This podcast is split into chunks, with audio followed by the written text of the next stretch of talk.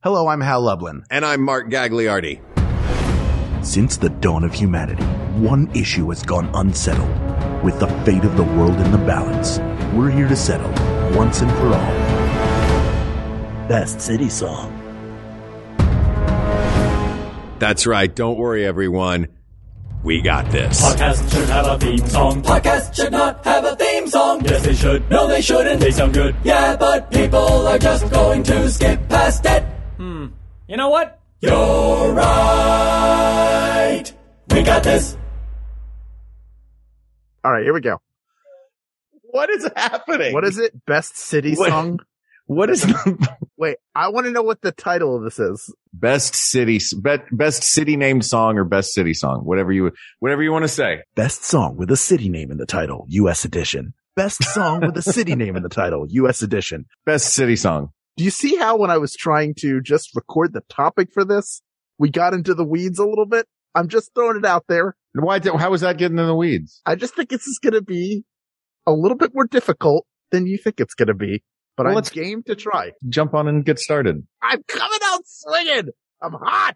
Hold on. Hal, I'm excited about this topic. I took a nice long trip this afternoon across the United States of America, listening to some pretty fantastic music about this great nation of ours. Just hopped in the family truckster, let the good times roll, got out your iPod Nano, plugged it in to the cassette adapter that went into a Walkman. That you have plugged into your radio. Why I didn't just plug the little 1/8-inch jack right into the stereo, I don't know. But I did that extra step of the Walkman because I want to make sure all of my songs have a the sound of the road underneath them. Exactly. That's how they figured out what bridge they were on in Sneakers. They'd isolate the sound of the seams. How are you, my friends? I'm doing great. I want to tee up the research on this one. Okay. You have furnished me. Well, that was, hold on a second. You're acting like what that's you furnished me with. I'm not saying you haven't done more. Hold on. Okay. You have sent me simply a Ranker.com article, a crowd ranked list of songs named after you. Well, you asked, you said, I want to see a list. And I looked at this list. And I have that list is garbage. For the crowd. List is garbage. Just for the crowd, I have a couple notes. Yeah. Number one, Folsom Prison Blues, not about a city. No. Also, how old white man is this crowd that Lodi is the number 2 song of all of the city songs on this list? Here's the best part. What's that? Coming in at number 4, coming in hot. Mm-hmm. This is the full title as given on the website. Forrest Gump, San Francisco, and then in parens, be sure to wear some flowers in your hair. Did it say the word : or was there an actual 2 dots? No, there's an actual Forrest Gump : actual : Oh, okay. This is a song by Scott McKenzie, by the way. It is not by Forrest Gump. I get that it was in the movie to denote, as it's a great song for it.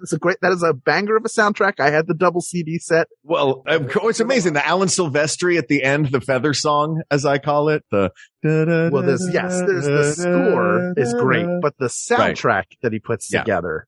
It's a brilliant soundtrack. It's fantastic. Fortunate Son is on there. You've got some Bob Dylan. You've got some, it's all of the great songs of that era, or many of the great songs of that era. Did that movie get away with doing a sequence in Vietnam that didn't have the song For What It's Worth in it? Because it feels like that is the song. I think it had that song in it. The official song of the Vietnam War. Yeah, I think that song was in there. Which, for those of you who don't know, is the wait, listen, what's that sound? Everybody hear what's going? That means we're in the midst of the Vietnam War. That's how you say that in movie. There's a line in that where it's 1,000 people in the streets, but the music, the vocal cuts out for like half a second in the recorded version, and it goes 1,000 people in the street. So like you can't hear the P syllable in the word people. I went and I saw Stephen Stills and Neil Young do this song live. And when they did the song live, I guess because of the recording, he doesn't do the P syllable. He just goes, 1,000 people in the street. And I was like, wait, does he just sing it like that? It sounds like it. I guess. Yeah. Or the recording came out and he was like, oh, that sounds good. Like if Procol Harum, when they perform now, they just do it manually, the whole.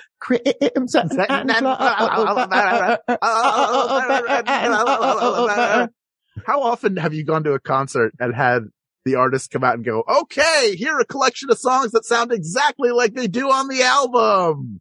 I think the only one who sounds like exactly like his album work is Billy Joel. When I've seen him live, yeah, it's pretty close. Billy Joel puts on a tight show and runs a tight ship.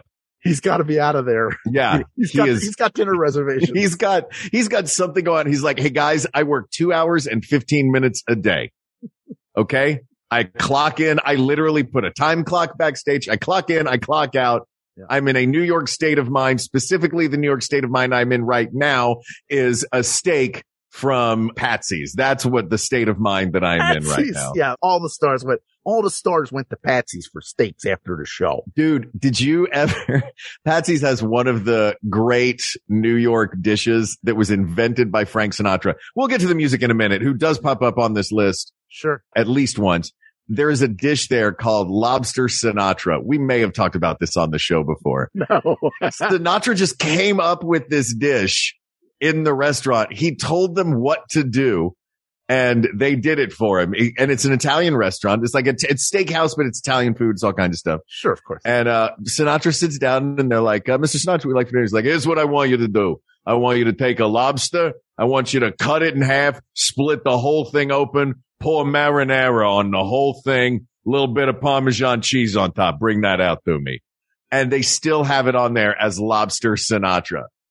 That is the most like indulgent old New York mafia guy. Hey, what's fancy? What do people like? Lobster? All right, give me one of those. Pour some marinara and cheese on it. Marinara. Yeah, marinara. You don't Here's see what the I last want. Letter. I want you to bring a chicken breast. I want you to butterfly it. I want you to put chocolate sauce in there, top it with whipped cream. Boom, chicken Sinatra. Hey, here's what I like you to do. I love that chicken Sinatra. Well, you get a piece of bread, put it on the bottom of a plate, right? Not on the top of a plate, which would be the bottom piece of bread. Yeah. Then I want you to take some marinara, pour it directly on the bread. Okay? Little peanut butter, little jelly, some more marinara on top of that. Okay? So you want a peanut butter jelly sandwich with marinara instead of bread? With no. It's gonna have bread also. It's gonna have just marinara. Then I want some Dunkin' bread and some Dunkin' marinara on the side. Okay, no problem. PBJS. Hey, Scooby-Doo, here's what I need. I want you to bring me a Diet Coke. Okay, yes, Mr. Sinatra. I want you to split the glass in half. Oh, marinara in the middle. And I want you to tie it back together with a shoelace and bring that to me. But for a straw, I want you to hollow out a cookie. Yeah, you got it, Mr. Sinatra tonight. Yeah. Scooby Dooby. I'm making up bills. While we are in New York City, let's talk about some of the great East Coast songs. Mm-hmm. I've got a few in mind. I know that you've got some Philadelphia songs that are coming to the top of your list. Mm-hmm. One of them won an Oscar, a great Philadelphia song. That would, of course, be Bruce Springsteen's Streets of Philadelphia. We also got Elton John's Philadelphia Freedom. Yes. New York State of Mind. New York, New York, the classic, which you had a hot take this afternoon via text for that particular song, Hal. For which? For New York, New York. Oh, that it's garbage? What is wrong with that song? That song is a classic. It's the song everyone sings in Times Square right after Auld Lang Syne. I was being a cheeky Philadelphia sports fan. No, it is a fine song. It's fun that it's the song that's played when the Yankees win. Mm-hmm. I think it's when they win, it's him, and it's Sinatra. When they lose, it's Liza Minnelli, but they always play it. That seems like an insult to Liza Minnelli. But I would offer to you that it's not the best New York song. Really? Yeah. What do you think is the best New York song? I'm thinking about a song that came out in 1987. Mm-hmm. Is it Why Should I Worry from Oliver and Company? No, that was 88. Oh, sorry. My bad. This is on an album called A Very Special Christmas. Oh, I was going to ask you if Hollis counts as a city. Well, it's about Queens, which is Christmas time in Hollis, Queens. But does it not count because it's He says Christmas in Hollis. It's on Hollis Avenue. Yeah. It's in Queens. Look, I've also got on my list No Sleep Till Brooklyn. So these are parts of New York City. Angel of Harlem is another one. New York City to Brooklyn is fun. And it's from that era of the Beastie Boys where they were making fun of Party Boys. Mm-hmm. Like, I don't think a lot of people get that they were making fun of Party Boys and then they became Party Boys and then they got back to who they were. I mean, they're just there's a brilliant group of dudes right there. Yeah. But if we're going to allow Christmas in Hollis, do we also allow Billy Joel's Big Man on Mulberry Street, which is another one about well, Hollis. Is a neighborhood. We did specify that we wanted to have the city. I think a neighborhood counts as part of the city. Okay. I think a street might be the cutoff point. We might be cutting it too close with a street. I love that choice. That one popped into my head this afternoon, and I thought, I wonder if we'll have to talk about it. I wonder if Hollis will count as a city. Yeah. I mean, it does to me. That's my favorite New York song. Mm-hmm. I don't know though, if it's going to beat as an East Coast song. Cause I did go through and listen to a ton of these this afternoon, and Streets of Philadelphia is such a good song. It is a very good song. It's not really about Philadelphia. That was captures. Yeah. I mean, if you want the song Philadelphia Freedom, also not really about Philadelphia. Right. If you want a Philadelphia song with Philadelphia in the title, that is more about Philadelphia. Motown Philly is probably the way you want to go. Yeah. Motown. I mean, that's the thing. Do we want to pick a song that is specifically, because we said city songs and they will have the city in the title. Do we want them to be specifically about the city? I think that's part of it is they have to capture the city in some way. Like, New York is a quintessential. Yeah. Kind of, but to me, I would do the New York. It's a hell of a town. The Bronx is up and the battery's down. Like, that at least tells you a little bit about the city. New York is more, I'm not there and I want to be there. I wish I was in New York. And if you want a better, I wish I was in New York song that actually references the city a little bit better. State of Mind. You do New York State of Mind. That's way better for that. But I guess also, New York just, it's so easy to sing. You know what I mean? I think that's why it's so ubiquitous. Is it's da da da da da, da da da da da. It's really, really easy. It builds well. It's like structurally, it is a delightfully simple song. But I think you're right. I don't think it necessarily captures a city. And as great as Streets of Philadelphia is, I think that is more about the movie than it is about the city of Philadelphia. I think Motown Philly is a perfect choice. What do you think? There is one song from the East Coast that I think exemplifies the city of its title, but there are no lyrics in the song. Do you know what I'm talking about? This is, give me it again. This is a song. This is a song with a city in the Northeast's name in its title. Okay. And it is it is so associated with this city, but the song has no lyrics. They never mention the city because there's no lyric in the song. You know what I'm talking about? The Bayonne, New Jersey Blues. I'm talking, of course, about Dropkick Murphys shipping up to Boston. There are lyrics to that. No, it's just an instrumental. It's the one from Departed. Yeah. Pretty sure there are. No. I'm pretty sure. Ken, I want to point out that the first "Hold On" of this episode was not. No, I'm telling you to hold on. I'm a sailor peg and I lost my leg. Climbing up the topsails, I lost my leg. I'm shipping up to Boston. Whoa. I'm shipping up to Boston. Whoa. I'm shipping up to Boston. Whoa. I'm shipping off to find my wooden leg. That does have lyrics. How have I never heard the lyrics of that song? I've only heard. I would say that's not even the most Boston song. I would take Dirty Water over that. Yeah. Dirty Water doesn't have the name of the city in the title. No, but it is a more Boston song. Sure. If there's a song that's more your city than something with the city's name in the title, I think that might be a disqualifier. There are songs that may capture it, but I associate Dirty Water because that's more like a Red Sox game. And it also has that feeling of like the Dropkick Murphys, who are very talented. Sure. And they are from Quincy. They are Massachusetts born. Massholes through and through. They feel like they could be from Ireland instead. That song makes it sound that's true. Like they're almost like if the Chieftains got mad. Yeah. If the Chieftains plugged in. There's something about Dirty Water by the Standells. I don't know. I didn't even know there were lyrics in shipping up to Boston. It's the Standells. The Standells did that. That just feels like it captures something. And again, that's a group of people who are from LA. I mean, come on. Garage rock band from LA. Well, and then also that you know what, you make a good point. Are we going to wind up with the best song with the city name and its title being performed by artists from that city? That's not necessarily a disqualifier, I don't think, but I think it's a good thing to bear in mind. It could be a good tiebreaker. Mm-hmm. But I think that coming out of the East Coast, I think I got to stick with Motown Philly. I think you're right. I mean, it's pretty great. It's a pretty great song.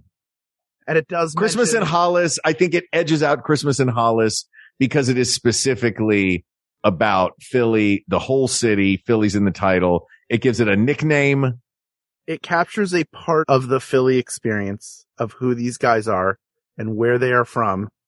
And it does mention some things that are Philly. That's sort of like the hometown pop, which is chilling on South Street. And then, of course, they mention all the Philly steaks you can eat, but it is about, the rise of these guys who were just sort of singing together. Sure. Back in school, they used to dream about this every day. Could this really happen, or will dreams just fade away? Right. In addition to being a great song, there is a lot of Philly in it, and it is a proud anthem of the city. Not that we don't love Streets of Philadelphia. We love that there are songs about us, but they're both one is by a guy who's in the New York half of New Jersey. Mm-hmm. In Bruce Springsteen, and the other is Elton John, who's from another continent. Poor New Jersey, having each half from a different state. Oh yeah, are you on the New York half or the Pennsylvania half of New Jersey? Well, those are thirds. Then the middle is farmland.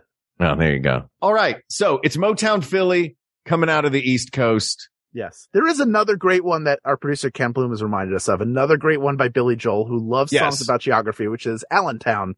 About that one, you know what? I will let that one move us into another category because I actually have Allentown on a list as part of the Midwest. I don't know where Pennsylvania stops being the East Coast and starts being the Midwest. You know what I mean? Like Erie is not an East Coast city. You know what I mean? Yeah, Erie's Pittsburgh's further, not an Erie's East Coast city. Practically Ohio. That's why. Exactly. Allentown is 40 minutes outside of Philadelphia. Oh, it is. I thought Allentown was way further east than or west than that. North and to the east. Oh, okay. Well, then Allentown. Look, I'm talking out my ass this whole episode so far, which I tend to do a lot, but that's okay. Allentown is another great. Billy Joel shows up a lot. He has a lot of geography songs. Yes.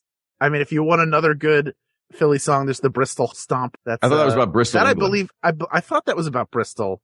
I thought that was about Bristol, Philadelphia. Or Bristol, could be about Bristol, Tennessee. There are a lot of Bristols. Yeah. All we know is those kids in Bristol are sharp as a pistol when they do the Bristol Stomp.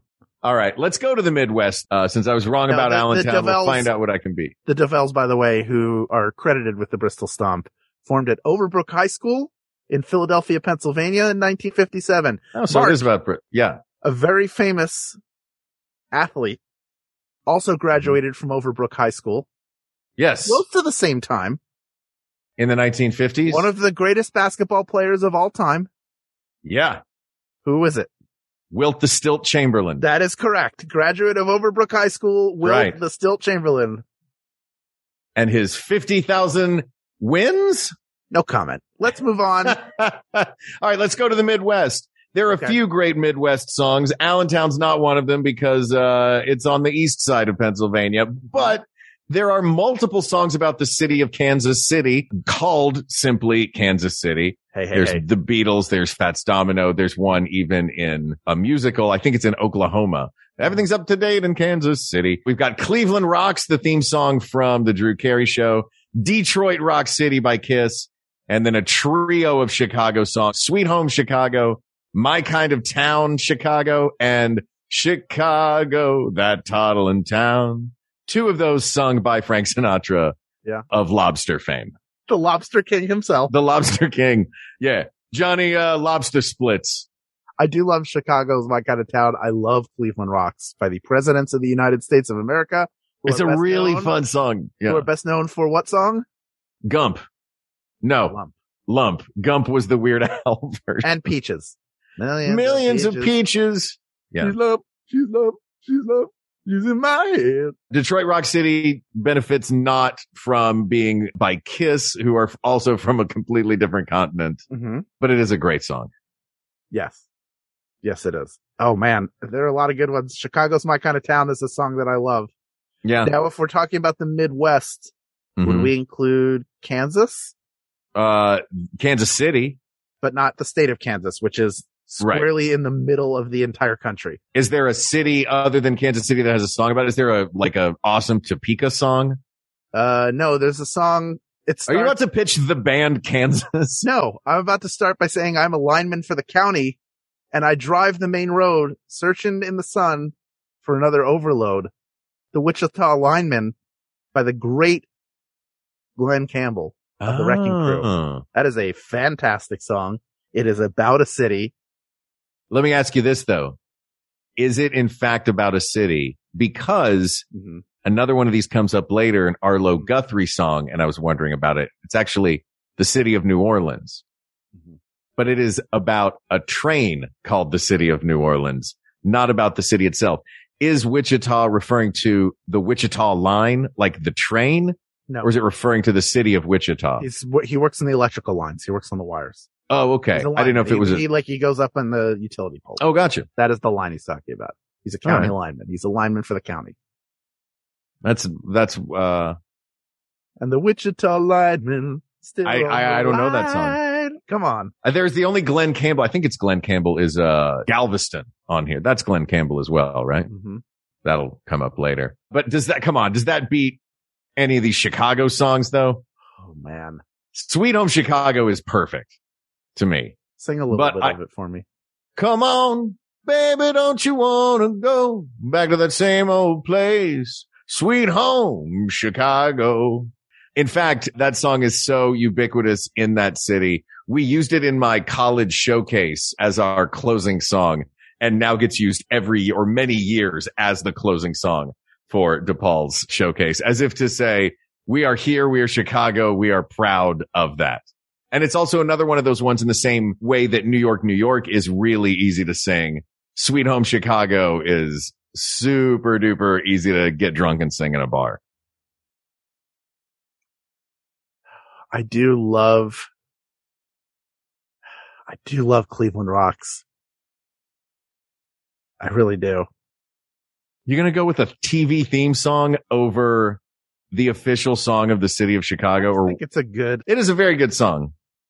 I don't know. I don't remember how the verses go outside of just Cleveland rocks, and then ending with Ohio, which is a great. All songs should end with that.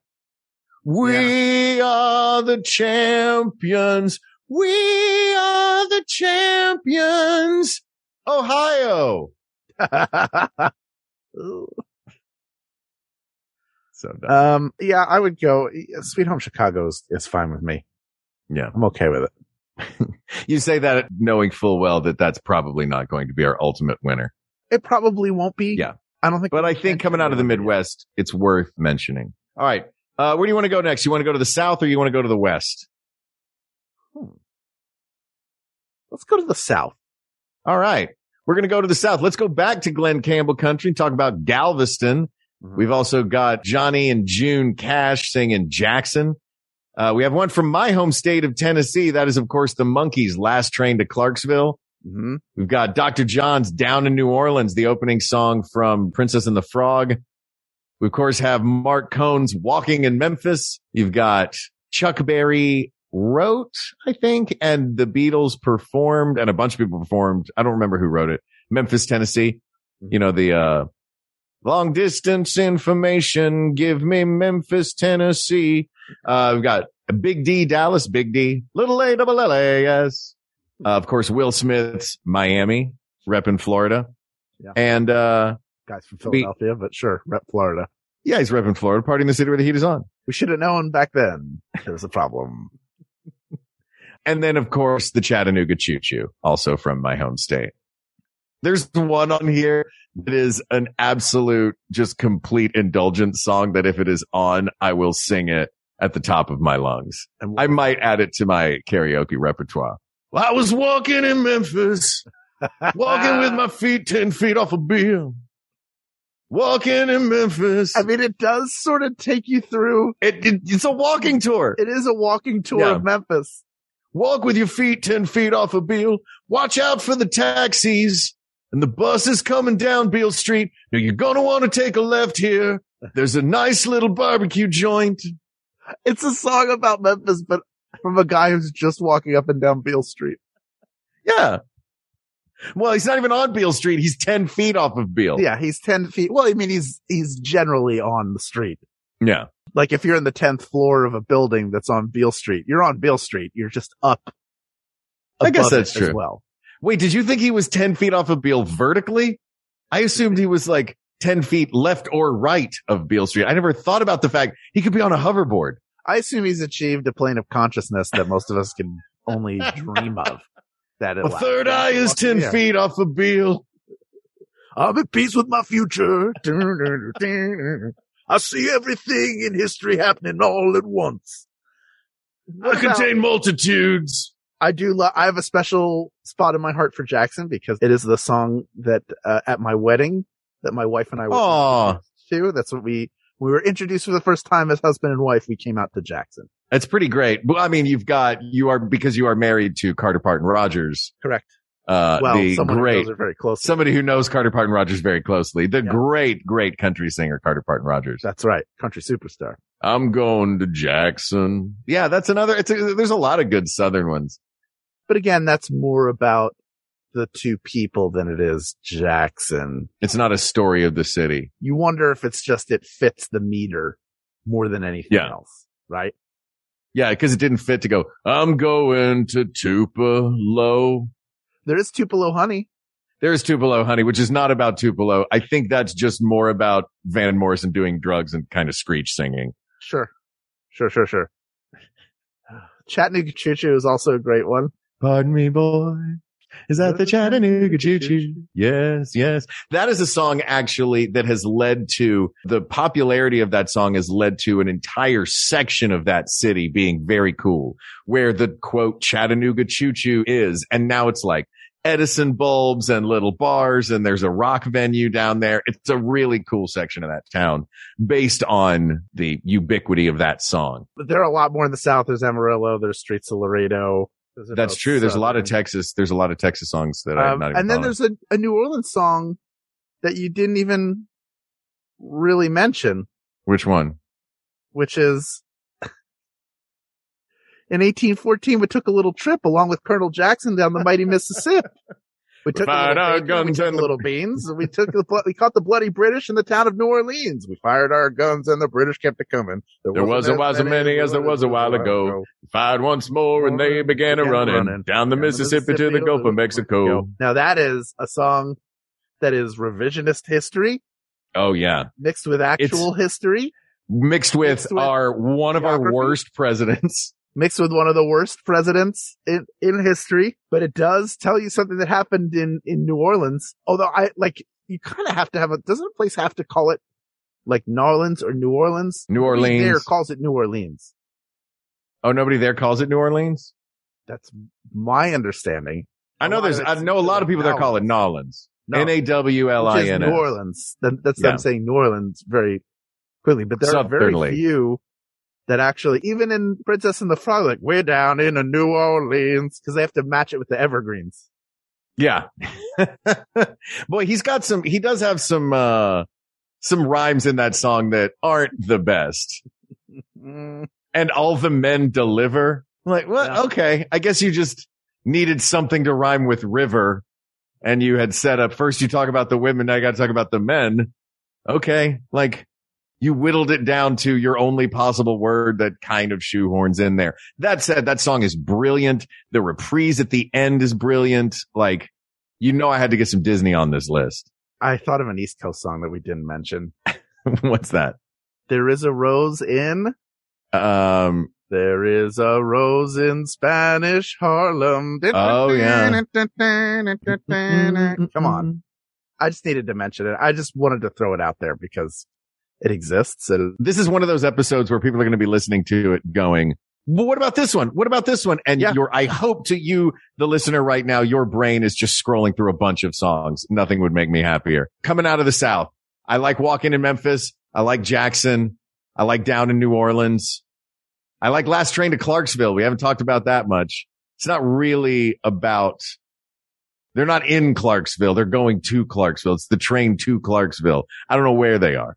Take the last train to, well, you're in Clarksville. Take the last train to I'm telling you to take the last train and meet me at the station. And I'll meet you at the station. That's right.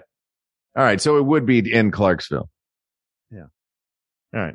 I still think Walking in Memphis is my favorite one on this list.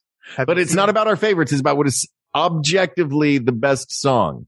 Have you seen my wife, Mr. Jones? Do you know what it's like on the outside? Don't go talking too loud. You'll cause a landslide, Mr. Jones. New York mining disaster, 1941 by the Bee Gees. It's another great one. Oh, my God. See, I can find. Are you still up on the East Coast? Do you want more New York songs that I just think are better than New York, New York, even though they're not as catchy? Because that's one. No, right, we've already determined that New York, New York is not going to win. We've already determined it's Motown Philly coming out of the East Coast. The only mention more East Coast songs. New York.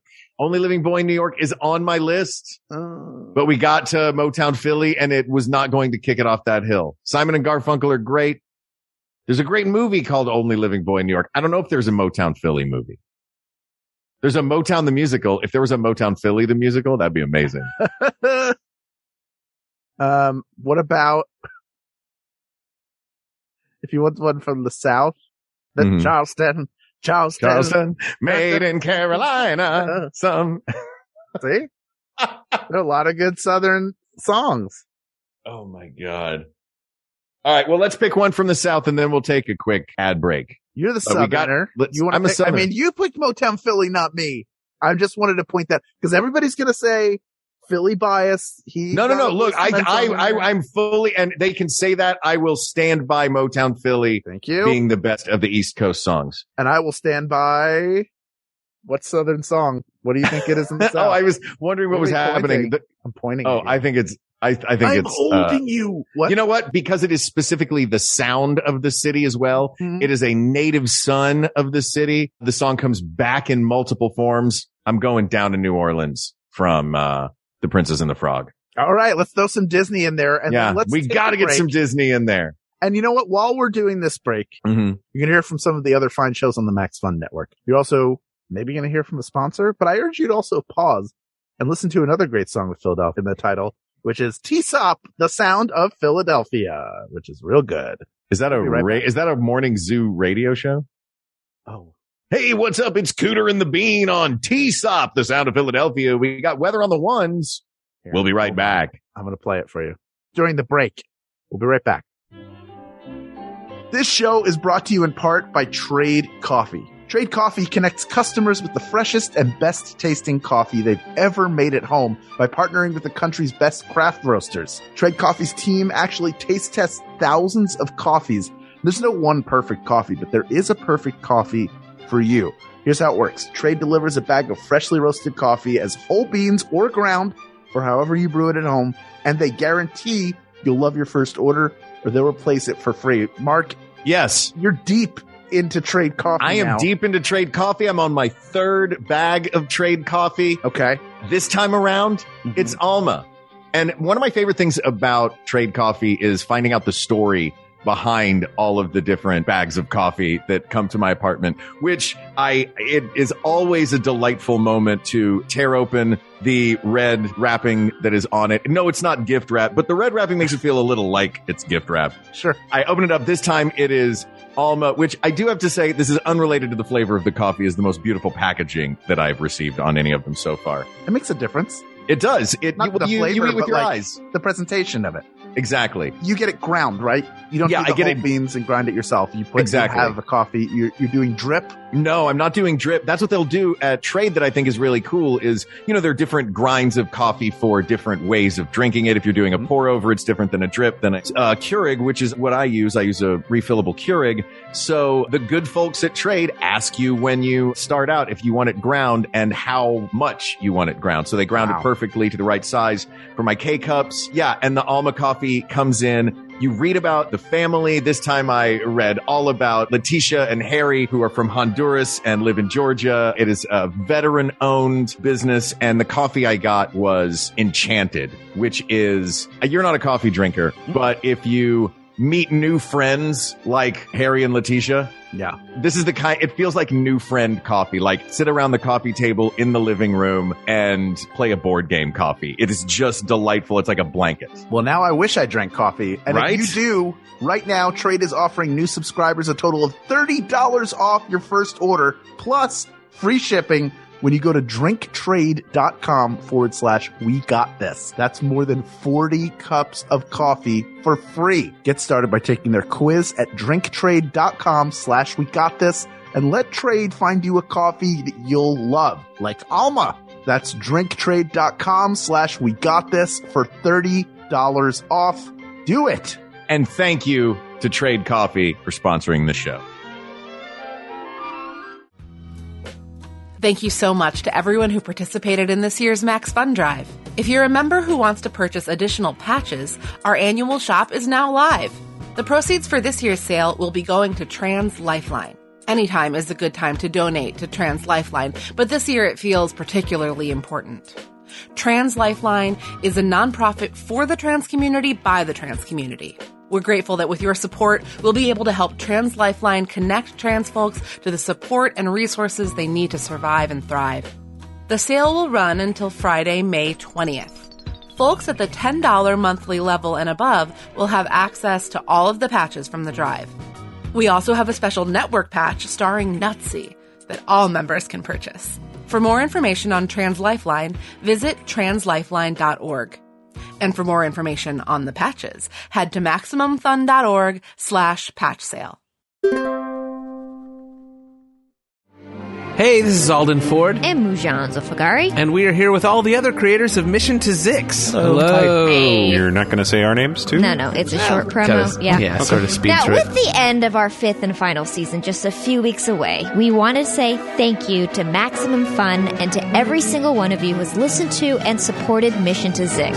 Thank you. And if you haven't checked it out, well, Mission to Zix is an improvised space opera with blockbuster-quality sound design, a score performed by an actual 60-piece orchestra, and hilarious guest comedians on every episode. And as our final episodes air, now is the perfect time to jump on board. Mm-hmm. That's Mission to Zix, ZYXX on Maximum Fun.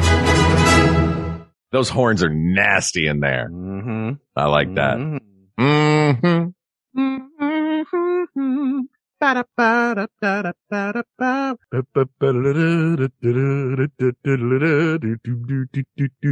of course, the sound of Philadelphia by Hal Lublin. Taking your requests all morning here on TSOP Radio. TSOP. That's right, the sound of Philadelphia. But we're going to leave Philadelphia right now, Hal, and we are going to move to the West. All right, for Hollywood. Wow, see, here's the thing. I don't have a ton for the West because California is its own entire category. Mm-hmm. These are our last two categories. We got the West and we got California. I really only have a couple in the West that don't have to do, because we put Texas in the South. That's a ton of songs. California is its own category. But I think one of our big contenders is in the West. And I think it is a perfect song that exemplifies the city that it represents. I think when you drive into this city, your brain starts playing this song. Don't say Randy Newman. Oh, no. That's California. We're not getting there yet. Oh, thank goodness. No, but I do love L.A., especially when the Dodgers win, and I love hearing that song. It's Phoenix and I'm sweating in my underwear? No, is that a real song? It is. It's the song I sing when I drive through Phoenix. It's Phoenix and I'm sweating in my underwear from the Baby Powder Blues, my new album. No, it is not Phoenix, but I do understand the Baby Powder Blues because we've been to Phoenix together, haven't we? We sure have. Yes, we have. It is a hot, hot town, but that's not the town out West I'm talking about, Hal. Mm-mm. You know what? I'm just going to start with the first lyric of this song. And the second I say this lyric, it is going to evoke not only the city, but every specific sensory input that you get upon arrival in this city. Are you ready? I just want to say something before you do. And I want to prepare everybody for this who's listening. I don't know if I've mentioned this before, but I am terrible with lyrics. I have pitched to Ken Plume repeatedly what I thought would be a great bit for his Gonzo quiz show at Dragon Con, which is to have me come out and do almost like a reverse Name That Tune where he feeds me the first half of a lyric and the teams have to guess. You know, there are four words after this. How many of the words will he get right? It's basically the old show Street Smarts. We've piloted it. Oh my God. Don't show off your IMDb resume. Back from the show that I was a contestant. Yeah, right, just talking to each other. I'm like, just feed me a lyric. And I'm like, nope, I have no idea. And really? I do know. Sometimes I'm incredibly close to getting it right. All right. Well, Hal, I think, you know what? I have faith in you. I have faith in you that you're going to get this one, because while lyrics might not be your strong suit, something about this song in this city is your strong suit. So if I say to you, bright light city, gonna set my soul on fire. I got a pocket full of money that's ready to burn. So get those stakes up higher. It sounds like you know exactly the song I'm talking about. Viva Las Vegas. I can't think of a song that exemplifies its city more than Viva Las Vegas. You know what movie I want to watch now? Leaving Las Vegas? No. But Viva Rock Vegas. Right actor, wrong movie. Honeymoon in Vegas. Oh, Honeymoon in Vegas is so good with the Elvises. Have you ever seen 3,000 Miles to Graceland? Speaking We're the Flying Elvises, Utah chapter. What was that? There's also a musical. Rob McClure was in it. Of Honeymoon in Vegas. Honeymoon in Vegas. Did you ever watch 3,000 Miles to Graceland? It's another Elvises in Graceland or in. I'll watch Vegas. Anything with Kurt Russell, except apparently more than 90 seconds of Bone Tomahawk. I'm sorry, I haven't made it through. What is Bone Tomahawk? Exactly. Keep going. Yeah. Anyway, I think that's the one that's going to come out of this winning. I do also have Leaving Las Vegas by Sheryl Crow. Great song. I've got Albuquerque by Weird Al, just because I know we're both nerds. And that song is 20 minutes long at the end of one of his albums. It's a bonkers, almost, I don't know if it's a bonus track or if it's just the last or second to last song. Just hid. Yeah, it's just a whole album within there. And then there's a couple of songs about Santa Fe. There is Santa Fe, both from musicals, Santa Fe from Rent, and then Santa Fe from Newsies, which also has New York songs, but there's a specific Santa Fe song in that. But honestly, I don't know that. I think Viva Las Vegas might be, if I'm a fight promoter taking one champ into the final fight, I might have to say Viva Las Vegas. This is before we even get to California? This is before we even get to California. So you don't want to talk about any songs that take place in California? No. We'll talk about them. There's a lot of great California songs. All right. Ken is put here. Ken's asking. They say, Hal, give us the next line. Jojo was a man who thought he was a loner, but he knew it couldn't last. Jojo made his way from Tucson, Arizona for some California grass. Is that right? Ken, close. Is that right? Left his home. Haha, see? I was close. Yeah, you were real close. Jojo left his home in Tucson, Arizona for some California grass. See? If you had said it's this many, I got it wrong. I was close. You were very close. I got it wrong. I told you I do not know song lyrics, and that is The Beatles, my favorite group. You know what? Let's leave our home in Tucson, Arizona for some California grass right now, and let's talk about some California songs. California songs, they're undeniable.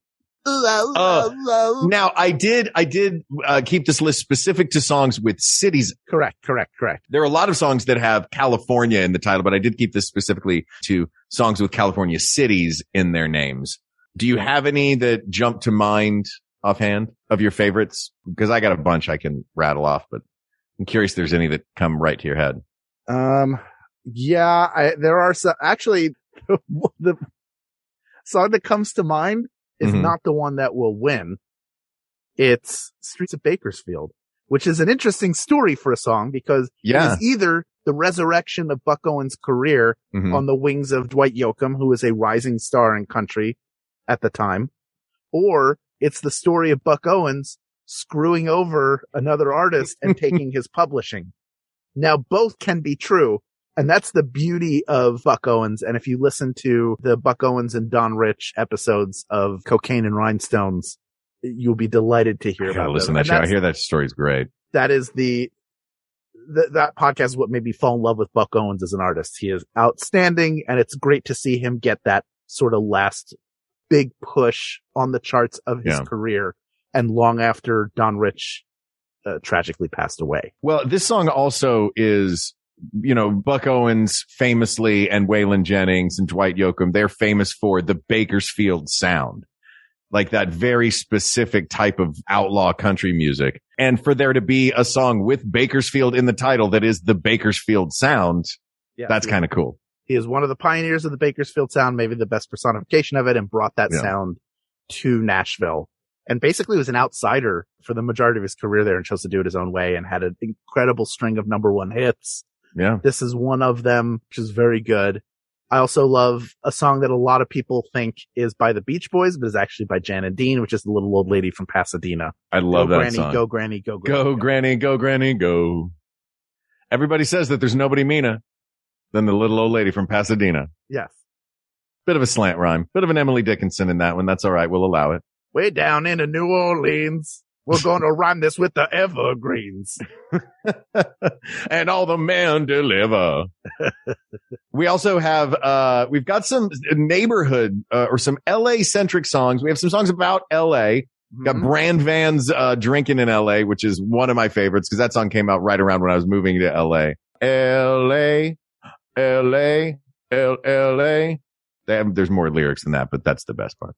There's, of course, Randy Newman's ubiquitous I Love L.A., but we also have Weezer's Beverly Hills.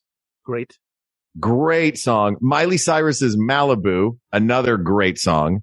Big fan of that. I love all these L.A. neighborhood songs. And, of course, Santa Monica. Do you know the song Santa Monica? I do know the song by Weezer. It's not Weezer. It's somebody else. It's... Now Everclear? I got it.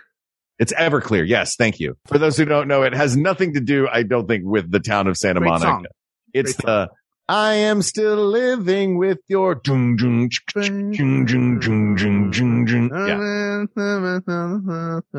I think it's I'm still dreaming of your ghosts. Lonely and dreaming of the West Coast. My favorite thing about that song back in the day when we were touring with National Lampoon Lemmings, Adam Devine wrote an entire sketch where he can't get through, he's trying to get through that song and cannot get through that song. And that sketch only exists because the only thing that guy can play on the guitar is those opening licks of Santa Monica. The boom, boom, boom, boom, boom, boom, boom, boom. It's the only thing he knows how to play on a guitar. And he wrote a whole sketch about not getting past that point in the song. Well, I hope he's gotten better by now, for goodness sakes. He's been doing other things. He's got other stuff going on. Now he has someone who plays the guitar for him, but actually works his hands while he's holding the guitar. That's what happens when you succeed. He went from being the guy who went, all right, everybody, welcome to the world famous improv, and getting people into the room to... That's right. Did he used to do that job? Yeah. I didn't know he had that. That's cool. That was one of my earliest memories of Adam is him. That was his job, was he did that. And now he's headlined there. Oh, yeah. There's another very great L.A. neighborhood song. What's that? By one of my favorite groups. Who's that? It starts. How does it start? Q-Tip, where were you going? I left my wallet in El Segundo. Got to get it. Is this Tribe? Got to get it. Yes, A Tribe Called Quest. I don't know this song. The best Tribe. Oh, The Tribe Called Quest is amazing. Their last album, before Fife Dog passed away, is so good. It's so good. And this one I know very little about. Instinctive Travels and the Paths of Rhythm from 1990. So they're on the rise there. Oh, they're so good. Their last album, by the way, I just want to throw out, We Got It From Here is the name of it. Is the last album they did? The very last album they did. And they actually were on right after Trump got elected. They were the musical guests along with Chappelle, who was hosting, but they were the musical guests. They've got this really radical album they put out. It's full titles. We Got It From Here. Thank you for your service. And they had Busta Rhymes filling in for Fife Dog, which was amazing. That's pretty great. So good. Look, I love me some El Segundo. That's right by where you are currently. I am talking to you. You are right next to El Segundo. I'm near El Segundo. My wallet, I know where it is. That's in my pocket, though. I generally don't know where my wallet is, but I know where I am. I am in North Hollywood, and there are a couple of Hollywood songs on this, but... Is Hollywood a concept? We've had this discussion before on this show. It has a mayor. It does have a mayor. But I think of, because the songs I have are Hollywood Nights. Those Hollywood Nights. I would argue that's more about the town. Hooray for Hollywood is more about the concept of Hollywood and less about the town itself. Yeah. Both very good songs. I don't think of them as being city-centric songs, though. Hollywood Nights, maybe. It's hard for me to think of Hollywood without thinking of Hooray for Hollywood. Yeah. If I were picking a Hollywood song, it would be Hooray. It'd be Hooray for Hollywood. Because it not only is about the city, but it is about the general vibe of the city as well. I know it doesn't have the same, like, if you go to Sunset, then Gower is there. Yeah. That's north-south, and Sunset goes east and west. Hollywood Boulevard's north of that, but they dovetail over by La Brea, or not La Brea, further to the, well, after La Brea. Sunset and Hollywood, they meet over by Crescent Heights, but you can also go north over the hill and get to the Valley Ventura Boulevard. And the Valley. Further north, and then you're out into the desert. That's not even the song. I wasn't even doing those two. California, Here We Come. Yeah, you're doing California, Here We Come. All right, for Hollywood. They're going to build a mall in Hollywood.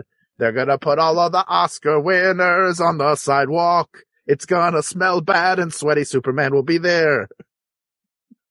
I love Sweaty Superman. Oh, Sweaty Superman. I know. Did he pass away? And then there's Fanny Pack Batman. Fanny Pack Batman is there. I don't know. Vader.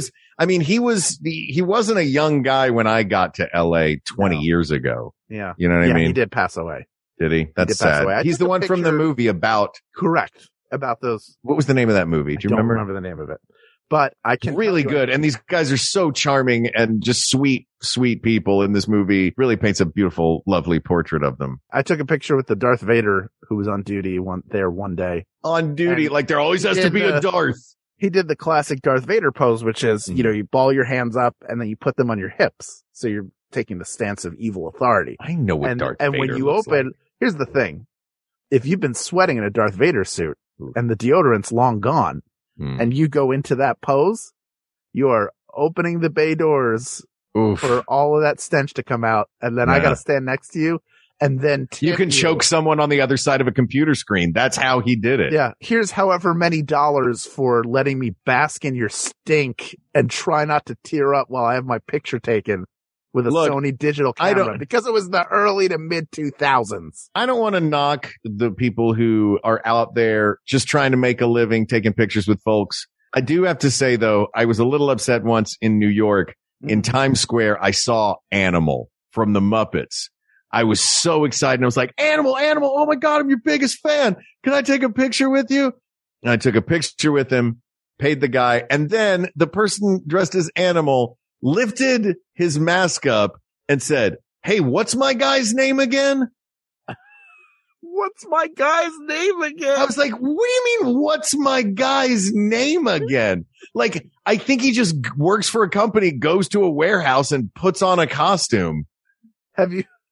I was like, you got to show some respect to Animal, man. Eat drums.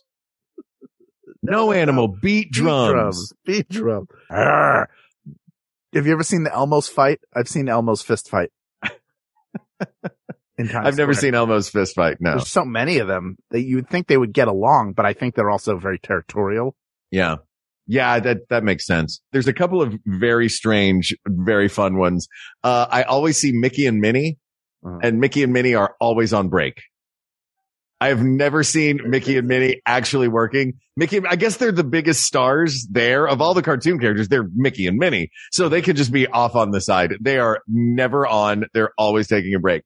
The other one that is jarring is, and I think the city has actually moved them from Times Square. And there are, of course, freedom of speech issues involved in this that are above the purview of this show. But for a while, there were like straight up topless Vegas showgirls out there, like taking pictures with, 12-year-old kid who's like, "Hey, I want to take a picture with these dames." I don't know if he says dames because he's a kid in current America, but that was always a jarring thing to see. You're out there, you're like, "Hey, look, it's SpongeBob SquarePants and the cast of Showgirls."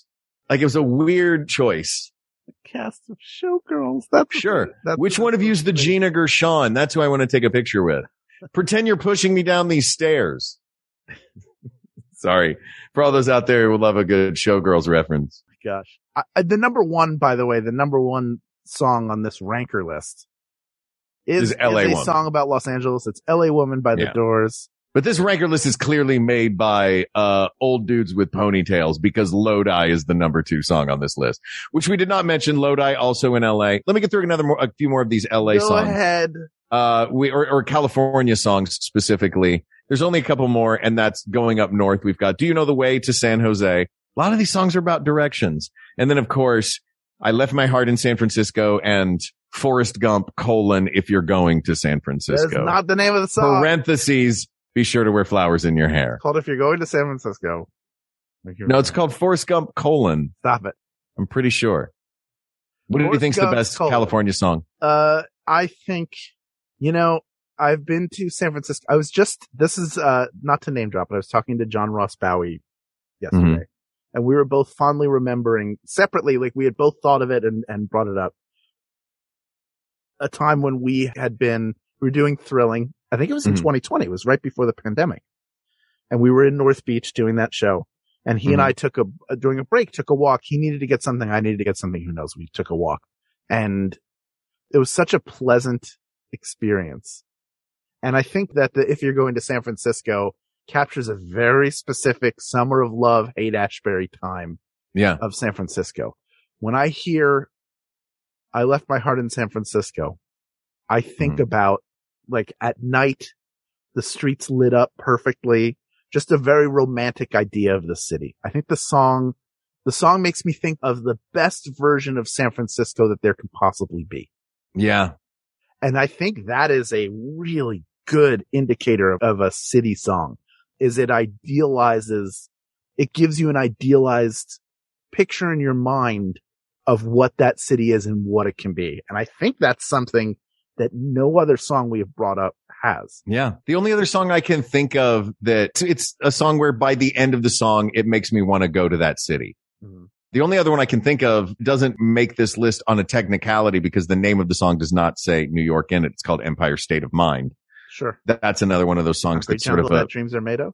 Yeah. It feels like a very idealized version of a city.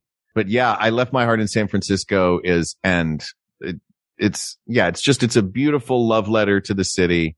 I got no problem with I Left My Heart in San Francisco, even though as a true blue Dodger fan, I would love for it to be I Love LA. We love it. Which is a great song with a call and response in the middle. Yeah. It's a great city song.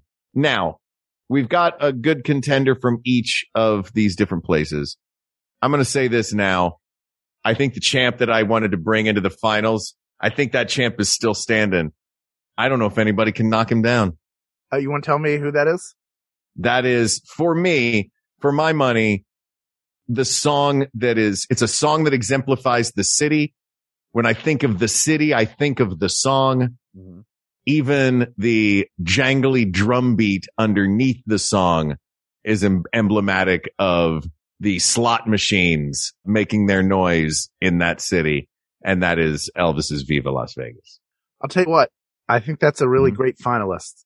And it occurs to me, I was going to sit here and say, what's great about I Left My Heart in San Francisco, which is the one I would bring, is the fact that it is emblematic of the city. It's forever tied to the city and tied to the great Tony Bennett, although other people have performed it. But his version's the classic. It is his song. But it does present that idealized version of the city. But I also think that in its own way, Las Vegas is about glitz and glamour. And that is the idealized version of Las Vegas, too. It sells you on the glitz, on the lights. Mm-hmm. It gets you excited. It's exactly the feeling you should have when you enter Las Vegas every time. And then leaving Las Vegas is the perfect song for when you are leaving Las Vegas every time, because it sounds incredibly depressing. And the only thing you own is a guitar. It's the only thing you have left is your guitar and your thumb that you're hitchhiking with. My 2 favorite flights in the world are the flight to Las Vegas and the flight back home from Las Vegas. My favorite drive in the world is the drive to Las Vegas. My least favorite drive in the world is the drive home from Las Vegas. Here's what's great about those flights. Mm-hmm. It is basically like a half-hour flight, maybe 4 hours. Yeah, it's very easy. Straight out of Burbank. The flight there, even out of LAX, especially Southwest, usually everybody's flying Southwest, is having a good time. The flight attendants they're telling jokes. They're getting you excited.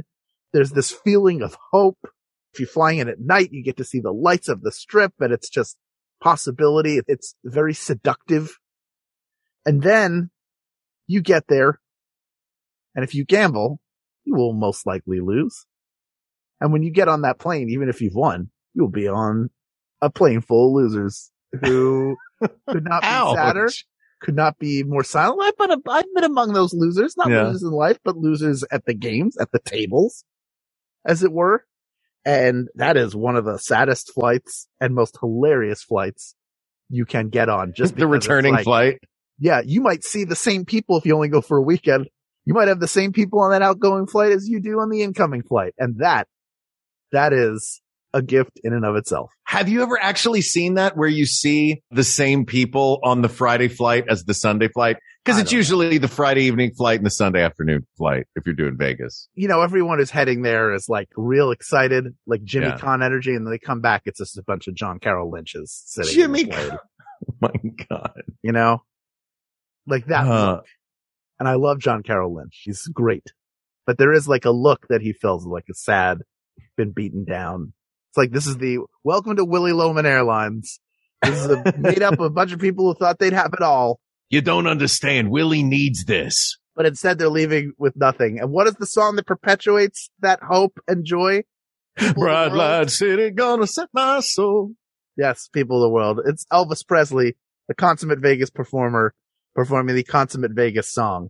That is the greatest song with a U.S. city in the title. And that is Viva Las Vegas, asked and answered. That was fun. Cha-ching, Mark. Cha-ching. Cha-ching. When are we going back to Vegas, buddy? Thank you, Kristen Kelly. I'm good for now. Thank you for that suggestion, Kristen Kelly. We don't have to go to a buffet. No, we're closing the book and cashing out on this one. Well, this topic is closed, but there are many more topics to discuss. So please reach out to us on Twitter at We Got This Tweets, or you can email us at WeGotThisPodcast@gmail.com, or go to our Facebook group, facebook.com/groups/ We Got This Podcast. Talk about all the songs you love that we mentioned, and we'll talk about the ones we missed. We're happy to hear from you either way. Thank you to producer Ken Plume, the host of a very fine show of his own called A Bit of a Chat with Ken Plume. Wonderful conversations, wonderful interviews. We've both been on the show and had an absolute blast doing it. Yes, some make you feel like you're in the room with your friends. Some of them are just really well done interviews where you learn a lot of great information, but listen to those. Also, I want to shout out researcher Kate McManus, who did not have to lift a finger this episode. Sometimes we like to give her a break. I don't even know if she wants those breaks or not. Thank you to graphic designer Eric Hellman and QA engineer Jen Alba. And thanks, of course, to our musicians, Jonathan Dinerstein and Mike Furman, for our score and theme song, respectively. And thanks to you, the people of the world, for hopping in this particular vehicle, driving around the country, listening to music with us, or in the case of Hal, hopping on that plane to Las Vegas. And thanks for letting us have an opportunity to relive some songs that we've loved. Clearly, we have some faves in here that we haven't heard in a while that we got excited about singing. Thanks for letting us sing them to you. Just all in all, we are here because of you. I know Max Fun Drive just ended, and we said this a lot during the drive, but I would just like to reiterate, you are the reason we do this show. The membership is the reason we are able to do this show, and we wouldn't be doing it without you. So thank you, thank you, thank you. Very quickly, if you enjoy audio drama and you're listening to Squirrel Girl Unbeatable Radio Show, that is me as MODOK. Yeah! Coming up. Please give it a listen. It's on Sirius XM. It's wherever you get your podcasts. I'm incredibly proud of it. And I haven't really talked about it a lot on here. We don't really promote anything outside of this show on this show, but I'm so proud of that one, and it is a dream come true. And so I just wanted to encourage you to listen to it if you're not doing so already. Squirrel Girl Unbeatable Radio Show. I'm just glad that we know what it is now, because for months it was, Hal, what is this thing you can't tell us about? I can't tell you about it. That's right. What is this thing you can't? I can't tell you about it. So to finally be able to find out that you are one of the great villains of all time. Yeah. Come on. It's really fun. That's very cool. But getting back to what I was saying, thank you. Thank you. Thank you. For Hal Lublin, I'm Mark Gagliardi. For Mark Gagliardi, I'm Hal Lublin. And don't worry, everybody. We got this. We got this. Maximum ComedianFund.org. Comedy and culture. Artist owned. Audience supported.